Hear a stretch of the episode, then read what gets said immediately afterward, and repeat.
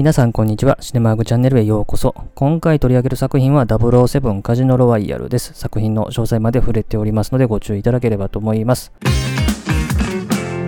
それではこの007カジノロワイヤルの基本情報から紹介しておきますと、この映画は2006年のイギリス、アメリカ、チェコ、ドイツの合作映画で、上映時間144分、ジャンルはスパイ、モノ、アクション、サスペンス、シリーズものということで、007シリーズの正規のものとしては21作目ですね。で、このあのあらすじですけれども、殺しのライセンスを得たボンドはですね、マダガスカルで爆弾男をですね、追跡していてですね、まあその男の携帯電話のメッセージ履歴からですね、リプシスというですね、言葉にたどり着くんですね。で、その情報を調べるべくですね、上司の M の自宅に侵入して、その情報にアクセスしたところ、バハマにあるですね、まあ、ホテルが、まあ、ヒントであるというところでそこに向かうと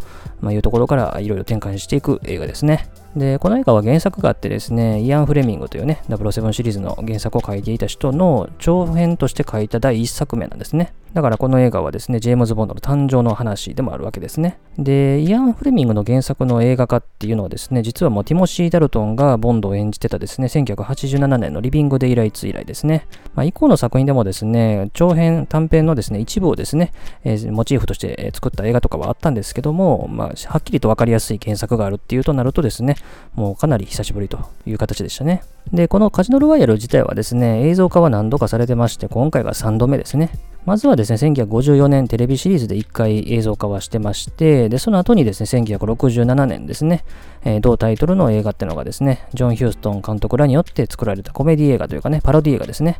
もう67年っていうと、もうジェームズ・ボンドの正規のシリーズが始まってた頃ですね。で、この時はピーター・セラーズがジェームズ・ボンドを演じて、オーソン・ウェルズがル・シッフルをね、演じましてね。この映画ではマッツ・ミケルセンが演じましたけども。で、この映画のスタッフ関係ですね、監督はマーティン・キャンベルですね。彼というとですね、ピアス・ブロスナンが最初にジェームズ・ボンドを演じたゴールデン・アイで監督をした人で、それ以来また呼び戻されたという形ですね。複数のボンド映画でですね、監督を務めるっていう形の監督はたくさんいましたけども、こうやってですね、えー、新たなボンドに変わるタイミングでもう一回またっていうですね、えー、それだけでやってるという人ですね、このマーティン・キャンベルだけですよね。で、脚本はですね、えっと、何人かいまして、えー、ニール・パービス、それからロバート・ウェイド、そしてポール・ハギスですね。で、ニール・パービスはですね、ワールド・イズ・ノット・イナフから参加をしてる人ですね。で、ポール・ハギスっていうともうこの近くで言うとですね、ミリオンダラー・ベイビーの脚本、それからクラッシュの監督ということで、まあ、2年連続でですね、アカデミー賞の作品賞の監督、それから脚本で携わったというですね、まあそういうハリウッドの一線で活躍をする人を呼んできてるわけなんですけども、まあ実際はポール・ハギスはですね、この映画の脚本はそんなにめちゃくちゃ携わったわけではないですね。特にラストとかですね、あのあたりの、まあ、脚色とか、あの辺を携わってるという形ですね。で、音楽の担当はデビッド・アーノルドで、トゥモロー・ネバー・ダイからですね、ねこのカジノ・ロワイルの次のですね、慰めの報酬までずっと担当してる人ですね。で、主題歌はクリス・コーネルが歌った You Know My Name ですね。これはですね、サントラには入ってないというですね、結構異例の形になりましたけれどもですね、あとですね、タイトルと主題歌のタイトルが違うということですね。これはですね、まあ、いろんなインタビューとかでも言ってましたけども、カジノロワイヤルって言葉自体が、まあ、特殊なですね、言葉というか、まあ、普段用語ではないということで、まあ、それを入れるのはなかなか難しいということでですね、まあ、You Know My Name というタイトルの曲になっていると。あ、ちなみにクリス・コーネルは2017年ですね、52歳で亡くなられましたね。でそれから撮影の担当がフィル・メフューという人でですね、この人はマーティン・キャンベルの常連撮影監督でですね、007シリーズとしては彼が監督したゴールデンアイ以来の担当とで、それから編集の担当はスチュアート・ベアードですね。まあ、この人はもう編集のプロですよね。もうスーパーマンっていうね、映画でアカデミー賞を取って、その後リーサルウェポンとかダイハード2とかですね、まあ、いろんなアクション映画とかでのですね、編集としてもよく知られた人で、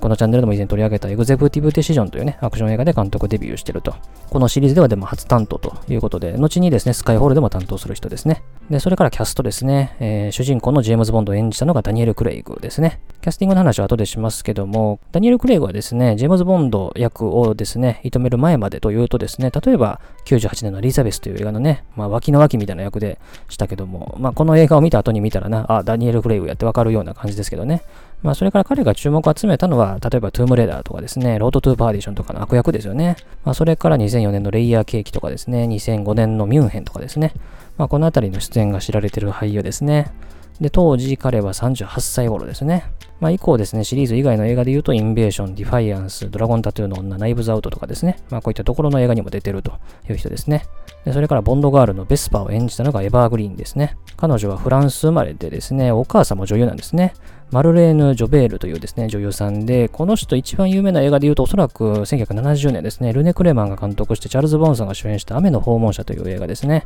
あの映画の主人公の知り合いの奥さん役ですよね。まあ、準主役みたいな役でしたけども、まあ、この人はお母さんであるというですね、女優でですね、当時26歳頃ですね。この映画の前の年ですね、キングダム・オブ・ヘブンというね、映画とか、あとはこの映画の翌年で言うと、ライラの冒険でダニエル・クレグとまた共演してますよね。それから悪役のルシフルを演じたのがマッツ・ミケルセンですね。まあ、彼はもうデンマーク生まれでですね、まあ、特にこの映画以降はね、まあ、いろんな映画とかドラマとかでですね、悪役とかで、まかなり存在感を発揮するですね、北欧のスター俳優ですね。ちなみに彼は2014年のですね、悪党に粛清をというですね、西部劇映画でエヴァグリーンと共演をしていると。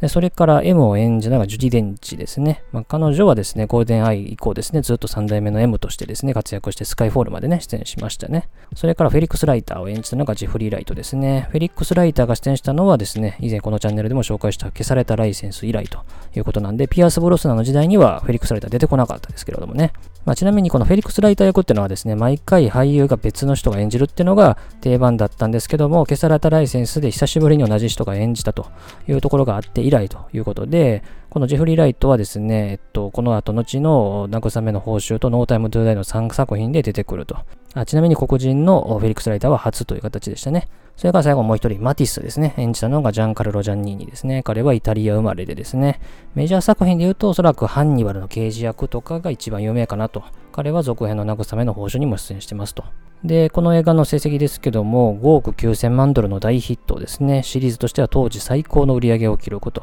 まあ、後にこの記録はスカイホールで塗り替えますけれども、2006年の公衆ランキングでは4位でしたね。ちなみに1位はパイレーツ・オブ・カリビアン・デッドマンズ・チェストというね、シリーズの2作目でしたね。ちなみに前作のダイアナ・ザ・デイが4億3000万ドルということですから、まあ、それのですね、はるか上を行く数字を出したと。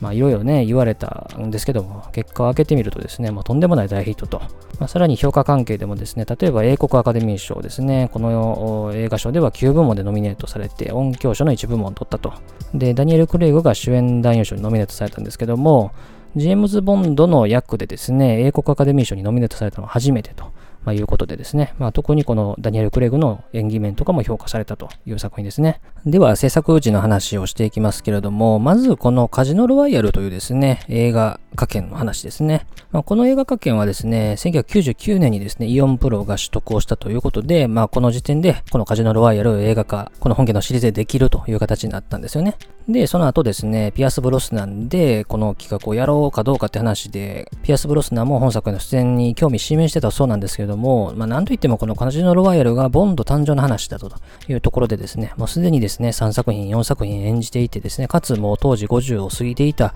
ピアス・ブロスナンがその話を演じるのはちょっと無理があるんじゃないかと、まあ、いうところもあって、彼はまあこのシリーズからはですね、引退するということになったんですね。まあ、ちなみにですね、タランティーノがこのピアス・ブロスナンとこの映画の話をしてたなんていうですね、噂はあったんですよね。まあ、ただ実現せずと、まあ、いうところで、まあ、いろんなですね、候補者が出たわけですね。まあ、合計200人ぐらいのね、候補者がいたなんて言われてますけども、まあ、一番のですね、その中でもヒットだったのがダニエル・クレイグだったんですね。で、彼はですね、ジェームズ・ボンド役のオファーを、まあ、最初受けた時は実は断ってるそうなんですね。まあ、シリーズが、まあ、こう、加工傾向にあるんじゃないかと思ったそうですね。ただですね、脚本を読んで考えを変え直して受けることにしたと。で、プロデューサーのバーバラ・ブロッコリーはレイヤーケーキというね、2004年の映画を見てオファーをしたと。もう彼だと思ったというふうに言ってますよね。ちなみに最終候補っていうのはですね、もう一人ですね、いて、ヘンリー・カビルだったそうなんですけども、彼はまだ当時22歳ということで、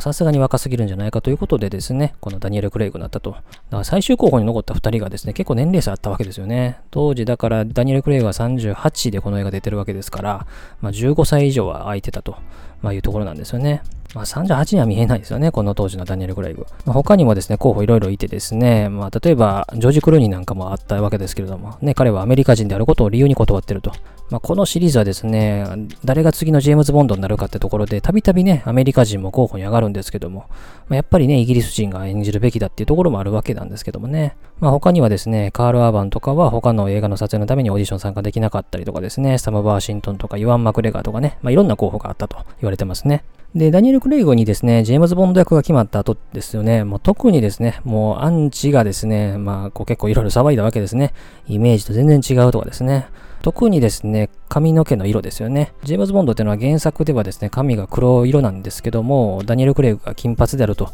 まあ、いうところでですね、あの、揶揄するためにですね、ジェームズ・ブロンドなんていうですね、えー、言われ方もしたことあったそうですし、あとはですね、この今まで演じてきたボンドの俳優の中では一番身長が低いんですよ。ダニエル・クレイグは身長178なんで、まあ、決して低くはないんですけども、原作だとですね、184ぐらいなんですね。で、初代から身長を調べてみたんですけども、ショーン・コネリが188で、2代目のジョージ・レンゼミが187、3代目のロジャー・ムーアが186で、4代目のティマシー・ダルトンが187、そしてピアス・ブロスナンが186ということなんで、まあ、大体みんなですね、原作よりもですね、数センチ高い俳優が出てたわけなんですね。まあそんな中でちょっと低いじゃないかと。まあこんなこともいろいろ言われたと。まあ、いう形だったんですね。で、ダニエル・グレイグはですね、この役を、まあ、このちゃんと演じきることで、まあ、この声をですね、払拭したいというふうな思いもあって、まあ、例えばですね、あの非常にハードなトレーニングにも励みましてですね、ねだいたい9キロぐらい筋力で体重増やしたりとかですね、してるし、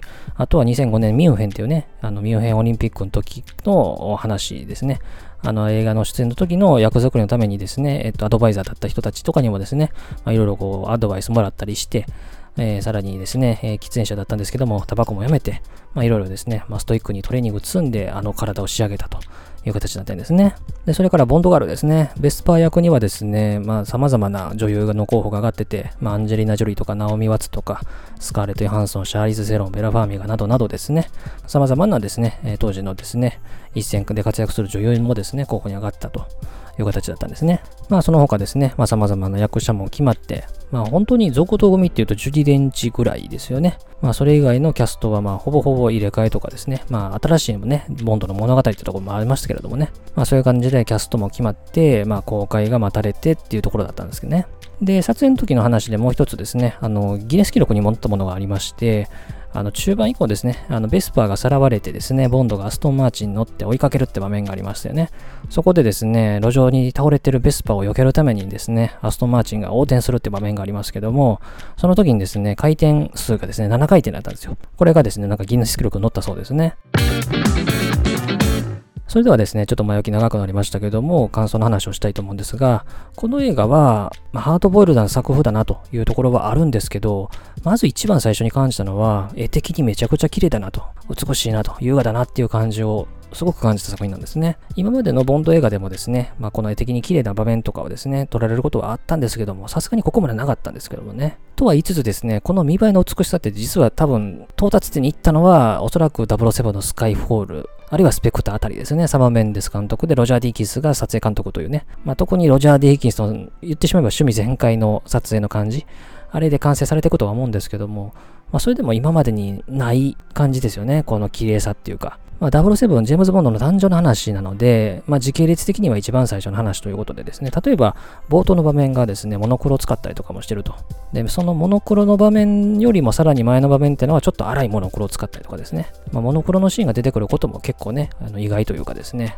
今までのシリーズにあまりなかった取り組みですよね。で、特にですね、見栄えの綺麗さが一番輝いてるところっていうのは、おそらくバハマ、ナッソーのシーンとかですね、あとは、あの、ボンドが終盤ですね、目覚めてからベスパーとですね、もう愛し合う場面とか、あのあたりの映画時代のルックってのが全く今までのボンド映画にないなと。同じマーティン・キャンベルの監督作品ですけども、ゴールデンハイと全然違うなっていう感じをしたわけですよね。まあ、特に曇りない晴れた感じっていうところ、がですね、例えば序盤のマダガスカルのシーンとか、まあ、先ほど申し上げたバハマのナソのシーンとか、まあそういったところであると、まあ、いうところとかですね。あとはまあ列車とかですね、カジノとかの室内のシーンの落ち着いた優雅さとかですね。まあこのあたりの感じっていうのがもう今までのボンド映画と違うなっていうのをまず感じるわけですね。映画全体のルックだけでなくてですね、やっぱダニエル・クレイグっていう役者も全然また違うわけですよね。まあ印象としては今までのボンドの中で一番いかついですよね。まあいかついって表現がなんかしっくりくるというかですね、なんかこう、悪役っぽい感じもするというか、まあ実際ですね、あの、ロードトゥーパーティションとか、トゥームレーダーとかで悪役演じてたこともある人ですからね。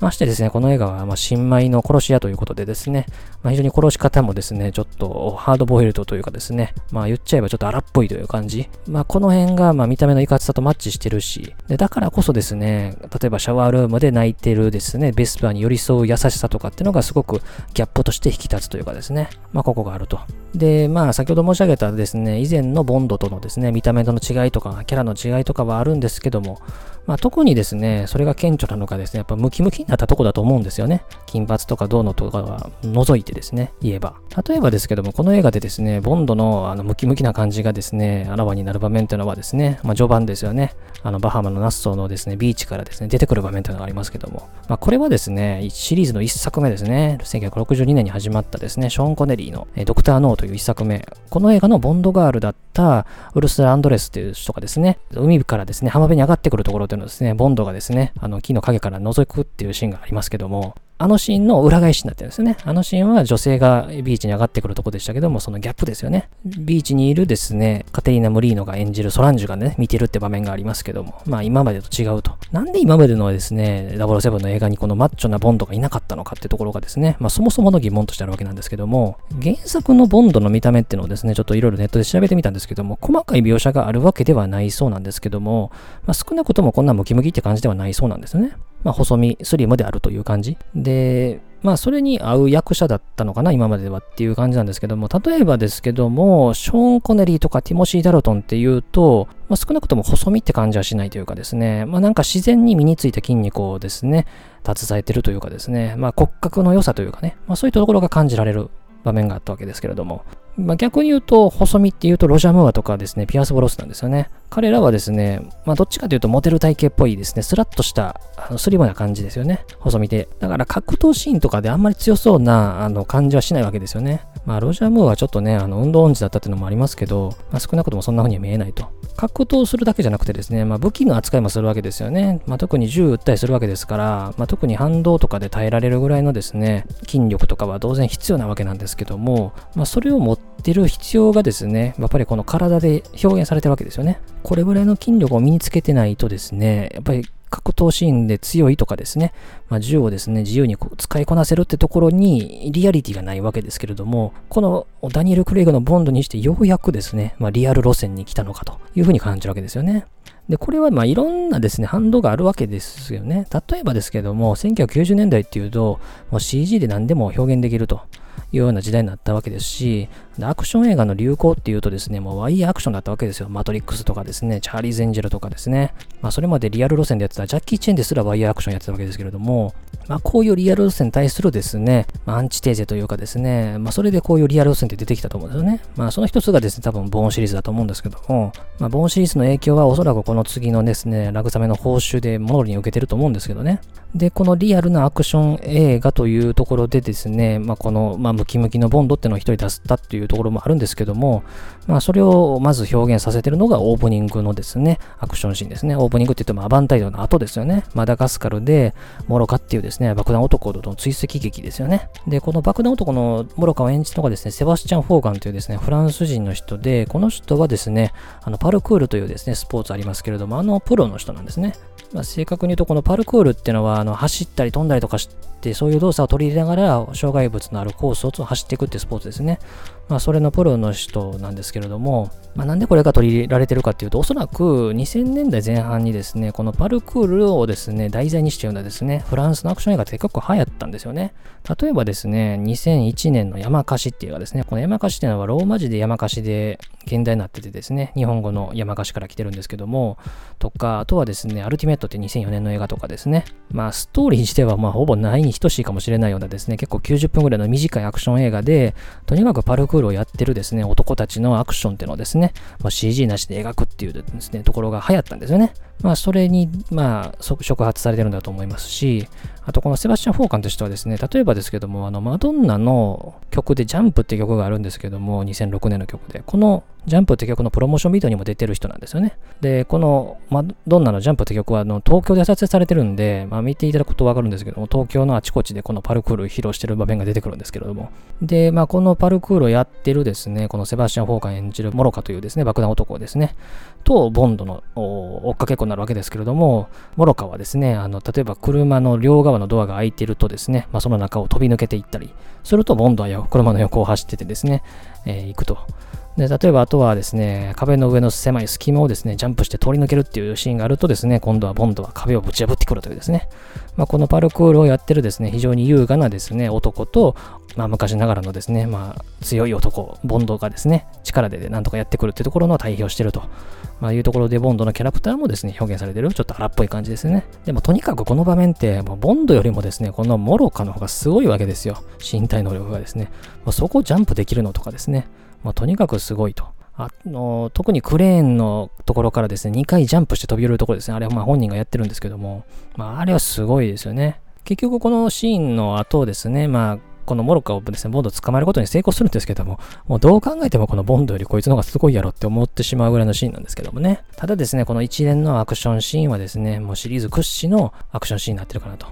もうちょっと高所恐怖症の人はですね、ちょっともう足すくむような感じのシーンになってますよね。まあ、ここのですね、まあ、ボンドの粗暴さというか強引さというかハードボイルドさとかいうところがパルクールっていうですね、非常に優雅なですね、まあ、スポーツというかですね、まあ、その彼の優雅なアクションとの対比になってたなというところで、まあ、見事なですね、アクションシーンに仕上がってますよね。まあ、以降のアクションシーンはですね、見せ場としてあるのは、例えば中盤ですよね、あの空港でのアクションシーン。まあ、ここは冒頭の晴れた日中のですね、アクションシーンと打って変わって夜間と、まあ、いうところになってると。で、ちょっとね、ボンドが暴走し始めてるところではあるんですけども、まあ、ここではね、あの暴走してる車をボンドが止めるってところは面白いし、まあ、あとのアクションで言うと、最後ですね、ラストベネチアでのアクションシーンっていうのが大きな見せ場になってるわけですけども、ここはまあ、ボンドとベスパーがですね、まあ、声に落ちてもね、逃げようとしてたところなんですけども、まあ、実はベスパーがボンドを裏切ったというところで、まあ、お互いの信用していたその信頼関係が崩れていくのをですね、まあ、建物の崩壊とですね、合わせて描いたところは、まあ、本当にマッチしてるなというところでであるわけですけれども、まあ、この映画のですね、まあ、ほんのアクションのハイライトとしては、やっぱ冒頭のこのマダガスカルでの追跡劇だったなと思いますよね。で、それからこの映画は、まあ、アクションシーン以外の見せ場としては、やっぱり中盤のですね、見せ場、ポーカーシーンですよね。まあ、ポーカーのですね、描き方ってすごく難しいと思うんですよね。というのもですね、まあ過去にですね、ポーカーを描いた映画ってたくさんあってですね、例えばまシンシナティキッドとかですね、テキサスの5人の仲間とか、マーベリックとかラウンダースとかですね、様々あるんですけども、なんて言うんでしょうね、この、特にこのカードの手札とかをですね、観客に見せてですね、まあ、どう手を切っていくかとかをですね、まあ、全部はですね、見せられないわけですよね。いくら観客がポーカーのルール分かってたとしてもですね、どこまで観客に見せてですね、まあ、どこまで主人公がどう考えてどう行動したかってとこまでをですね、全部説明するのは難しいわけですよね。例えばこの映画は、まあ、このポーカーシーンのラストではですね、まあ、ルシフルはフルハウスなんですけども、ボンドはストレートフラッシュなんで、ボンドの方が上だったっていうとところでですね、まあ一応ですね、マティスがですね、ベスパに説明とかはしてるんですけども、まあ、まあさすがにね、まあこれ、まあ買ったのが分かればいいってくらいの描写なんで、いいんですけど、まあ、結構ね、長いポーカーシーンの割にはですね、まあ、なかなかこの辺はちょっと描きのは難しいんだろうなってところがあるわけですね。しかもですね、これ、一晩の出来事じゃなくてですね、まあ、日をまたいてるわけですからね、まあ、なかなか難しいと。とても詳細まではですね、描ききれないと。まあ、当然この辺りはね、心理戦とかもあるので、ブラフだったり、あるいはブラフのブラフだったりとかですね、まあ、そういったところまではあの描いてはいるんですけども、まあ、なかなかね、ポーカーシーンっていうのはですね、すべてを描ききるというのは難しいかなと。まあ、これはポーカーに限ったわけじゃなくて、例えばまあチェスとかでもいいんですけども、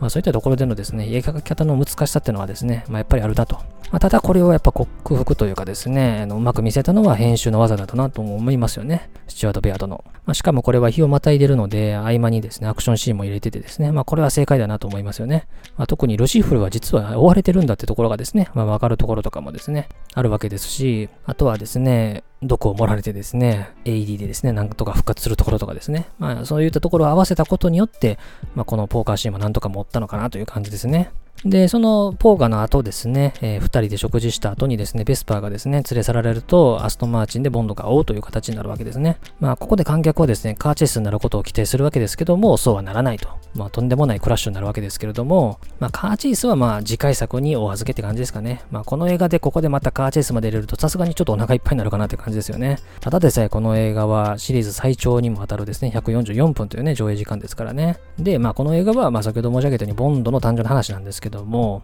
まあ、この頃って結構ね、リブートがブームになり始めた頃ですよね。おそらくリブートっていう言葉がそんなに多分ね、メジャーじゃなかったと思うんですけども、まあ、おそらく2005年、バットマンビギンズって映画でクリストファー・ノーランが監督して、クリスチャン・ベイルにですね、バットマン役をですね、えー、変えて、えー、新たなバットマンを描くということで、しかもこのバットマンビギンズはタイトル通りバットマンになるまでも描いているという作品だったんで、まあ、そういうところがですね、結構ね、流行り始めたところの、まあ、代表作と言えるかなと。まあ、と同時にこの映画はボンドとベスパの物語でもあると。まあ、とは言いつつ、ボンドガールがですね、登場するのはね、前半が終わらないと出てこないというところではありますけれどもね、まあ、まずはね、この列車内での会話シーンから、まあ、お互いが牽制しつつも徐々に距離を縮めていくと。まあ、特にですね、まあ、ホテルの部屋で着替えている時にですね、ボンドがですね、この用意した衣装を着ろよというふうにですね、ベスパーに言うと、ベスパーが実はボンドのタキシードも用意してたと。で、そのタキシードを着てですね、え、鏡の前に立つボンドをですね、まあ、結構悪くないじゃないかみたいな感じでですね、こう着てるとですね、まあ、そこをですね、あの横でベスパーがですね、ニヤニヤ笑ってると。で、それを見たボンドがお前どっか行きようと言わんばかりの表情してると、まあ、いうところとかですね、まあ、この辺の、なんていうか、距離の詰め方とかね、まあ、ほとんどね、セリフなくうまくやってるなという感じではありましたね。まあ、あとはですね、まあ、初めて殺しの現場を見てしまったベスパーに優しくしたりとかですね、まあ、そういったところで徐々に徐々にこの2人が距離を縮めていくと、まあ、いうところなんですけども、実はね、ベスパーが二重スパイだったとまいうことだったんですね。まあ、ラストで分かりますけども、実はボンドへの愛は、確かなものだったんだと。まあ、ただですね、まあ、裏切り行為をしたのは事実であるというですね、非常にこの白黒つけがたい、彼女がやってくれたからこそボンドは生き残れたってところがあるわけですからね、ボンドは一時的にではありますけども、M に辞職願いのね、メールなんかもしてるというところでですね、まあ、いかに彼らが本気になったのかってところもですね、描かれていると。まあ、これの決着については、まあ、続編で出てくるというところですけれども、まあ、このですね、ボンドの誕生の物語というところでですね、このですね、カジノロワイヤルっていうのはですね、非常に今までにないシリアス路線というかですね、で、このボンド映画ってのはもう本当に変なとこまで行っては真面目に戻るっていうので、ね、ずーっと繰り返してたわけですよね。まあ一番有名なとこで言うと、例えばムーンレイカーで宇宙まで行ってですね、無重力の表現をですね、ゆっくり動くってところで表現するですね、もう本当にふざけた映画を撮った後に Your Eyes Only 撮ったりとかですね。あとはこの映画の前作ダイアナ・ザ・デイではですね、もう車が透明になるというですね、もうそれはさすがにないやろっていうようなところまで行ったわけですよね。で、本作はどうかっていうと、まあそういうですね、まあ変なメカは出てこないわけですよ。まあ、強いて言うならですね、この腕にね、チップ埋め込まれたりとか、あとはですね、もう今となっては当たり前ですけども、携帯電話でですね、あの車を運転してる時にナビが出てきたりとか、さすがに2006年当時ですね、あんなに綺麗に表示されるナビなんてなかったと思うんでですね、まあそんなのもあると。あとは AD をですね、搭載したストンマーチンとかですね、まあこういったところぐらい、まあそこまでですね、リアリティのない武器とかですね、いわゆるメカ開発の Q がですね、開発したヘンテコな武器なんかは出てこないわけですね。まあさらにですね、今までもボンドが新しく変わったからといってですね、ここまでシリアスに寄った作品っていうのもなかったと。以前紹介したですね、ティモシー・ダルトンの一作目のリビング・デイライツもシリアス路線に行ったって言われてましたけども、それでもまあ、あのメカとかは結構ね、あのふざけたのがあったわけですから、まあここまではないと。それから前任のピアス・ブロスナンの初ボンド作品のゴールデンアイもですね、まあ今までと違うことをやろうとはしてたけども、まあそれがね、うまくいったところもあればうまくいかんかったところもあったっていうですね、まあなかなか得意な作品だったと思うんですですけども、まあそれに比べればこのカジノロワイヤルっていうのはかなりね、真面目に振り切ってはいるし、で、ボンドもヘマやったりとかするんですけども、それはまあ、彼がまだ殺しのライセンスを得たばっかりであるっていうところもですね、加味した上で見れるってところもあるわけですよね。まあ、とは言いつつですね、この映画は別にですね、シリアス一辺倒ってわけではないと。笑える場面なんかもあるわけですね。例えば、まあ一番面白いのは、ポーカーのですね、プレイヤーたちをですね、あの、ベスパにですね、衣装で魅了するようにというですね、言っておいた本人が一番見とれてるって場面でしたけども、まあ、ああいうところとかですね、まあちょっとですね、笑える場面になってるというところでですね、まあ笑いのための笑いにはなってないというかですね、まあボンドのキャラクターを示すっていう意味で、まあ重要な場面にはなってると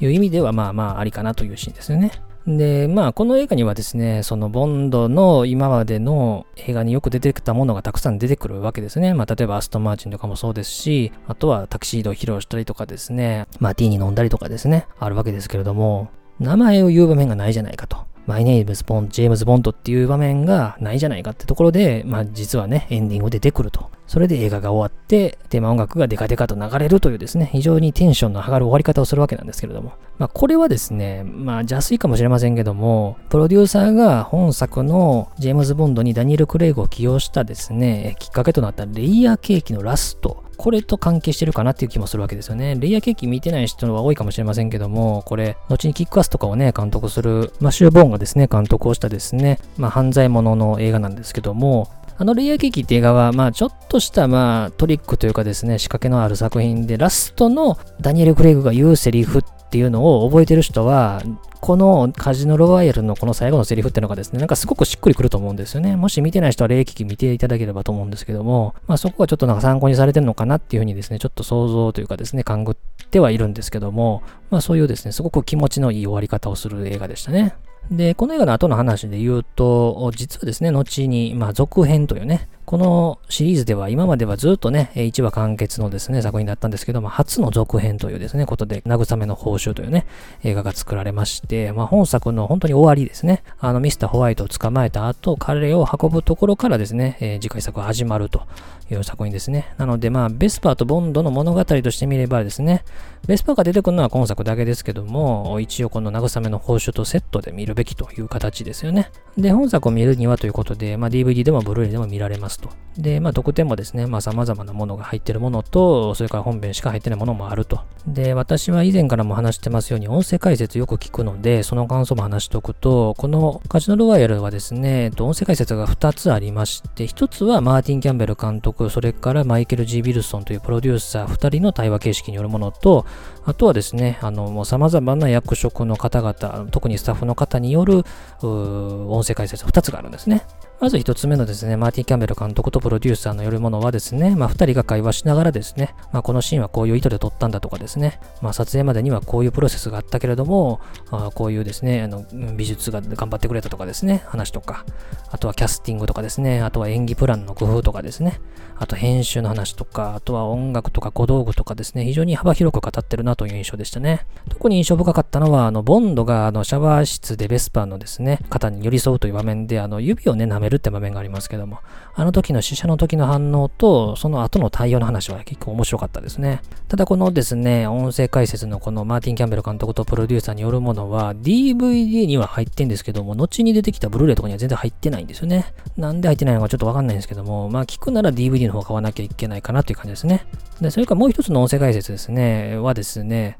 えっと、役職だけ言っとくと、プロデューサー、それから制作助手、脚本、脚色、撮影、音楽、プロダクションデザイン、第2版の監督、スタント、特殊効果、衣装、編集、マーケティング、キャスティングの人によるですね、えー、合計17名のスタッフによる音声解説ですね。まあ、このですね、人たちの別撮りの音源をですね、一応つなぎ合わせた音声解説という形になってますけれども、まあ、一応ですね、シーンに関連するスタッフがですね、話してるっていうところになってるので、違和感はないですね。まあ、なんかもう別に撮ってきたインタビューをですね、無理やりくっつけてるっていう感じはしないような音声解説になってますよね。まあ、特にですね、このピアス・ブロスナンの時代ってのが終わって、新たなボンド映画を作り上げるという過程ですよね。まあそこでどういう苦労があったのかとかですね、まあどういうことを考えて動いたのかっていうところを聞くことができますし、まあ面白かったのはカジノディーラーのキャスティングの話とかですね、あとはシチュアート・ベアとの編集の話ですね。あの、アクションシーンは、まあ、絵コンテとか作ってあるから、編集は結構簡単だけど、会話シーンとかカジノシーンとかっていうのが実は一番難しいんだって話でしたね。あそこの話すごく面白かったですね。まあ、なので、この映画の好きな人はですね、まあ、DVD なりをですね、えー、ご購入いただいて、この音声解説を聞いていただくのもいいかなと思いますね。